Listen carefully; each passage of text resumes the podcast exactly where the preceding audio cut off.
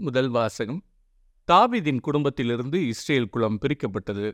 அரசர்கள் முதல் நூலிலிருந்து வாசகம் அதிகாரம் பதினொன்று இறைவசனங்கள் இருபத்தி ஒன்பது முதல் முப்பத்தி இரண்டு முடிய மற்றும் அதிகாரம் பனிரெண்டு இறைவசனம் பத்தொன்பது. ஒரு நாள் எரோபாவாம் எருசலேமிலிருந்து வெளியே போனபோது சீலோவைச் சார்ந்த அகியா என்ற இறைவாக்கினர் அவனை வழியில் கண்டார்.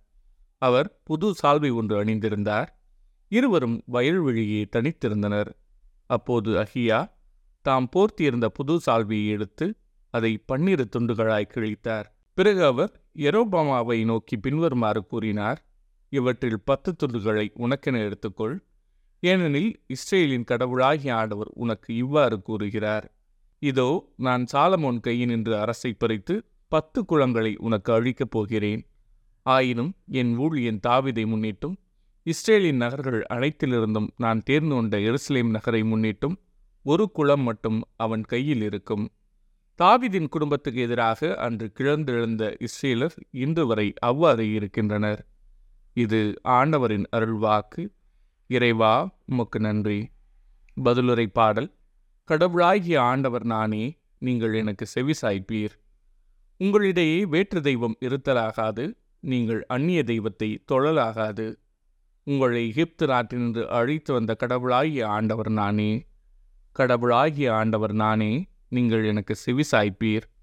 ஆனால் என் மக்கள் என் குரலுக்கு செவிசாய்க்கவில்லை இஸ்ரேலர் எனக்கு பணியவில்லை. எனவே அவர்கள் தங்கள் எண்ணங்களின்படியே நடக்குமாறு அவர்களின் கடின இதயங்களிடமும் அவர்களை விட்டுவிட்டேன். கடவுளாகிய ஆண்டவர் நானே நீங்கள் எனக்கு செவிசாய்ப்பீர். என் மக்கள் எனக்கு செவிசாய்த்திருந்தால் இஸ்ரேலர் நான் காட்டிய வழியில் நடந்திருந்தால் எவ்வளவு நலமாயிருந்திருக்கும். நான் விரைவில் அவர்கள் எதிரிகளை அடக்குவேன். என் கை அவர்களின் பகைவருக்கு எதிராக திரும்பும். கடவுளாகிய ஆண்டவர் நானே நீங்கள் எனக்கு செவிசாய்ப்பீர் நற்செய்தி வாசகம். காது கேளாதோர் கேட்கவும் பேச்சற்றோர் பேசவும் ஆண்டவர் செய்கின்றார். மார்க் எழுதிய தூய நற்செய்தியிலிருந்து வாசகம் அதிகாரம் ஏழு இறைவசனங்கள் முப்பத்தி ஒன்று முதல் முப்பத்தி ஏழு முடிய. இயேசு தீர்ப்பகுதியை விட்டு சீதோன் வழியாகச் சென்று தெக்குபொழி பகுதியின் நடுவே வந்து கலிலேய கடலை அடைந்தார். காது கேளாதவரும் திக்கி பேசுபவருமான ஒருவரை சிலர் அவரிடம் கொண்டு வந்து அவர் மீது கை வைத்து குணமாக்குமாறு அவரை வேண்டிக் கொண்டனர். இயேசு அவரை கூட்டத்திலிருந்து தனியே அழைத்துச் சென்று தம் விரல்களை அவர் காதுகளில் இட்டு உமிழ்நீரால் அவர் நாக்கை தொட்டார்.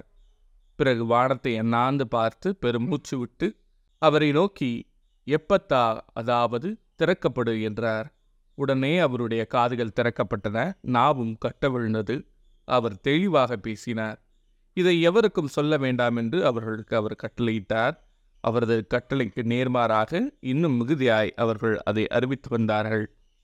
அவர்கள் அளவு கடந்த வியப்பில் ஆழ்ந்தவர்களாய் இவர் எத்தனை நன்றாக யாவற்றையும் செய்து வருகிறார்? காது கேளாதோர் கேட்கவும் பேச்சற்றோர் பேசவும் செய்கிறாரே என்று பேசிக்கொண்டார்கள் இது ஆண்டவரின் அருள்வாக்கு. கிறிஸ்துவே உமக்கு புகழ்.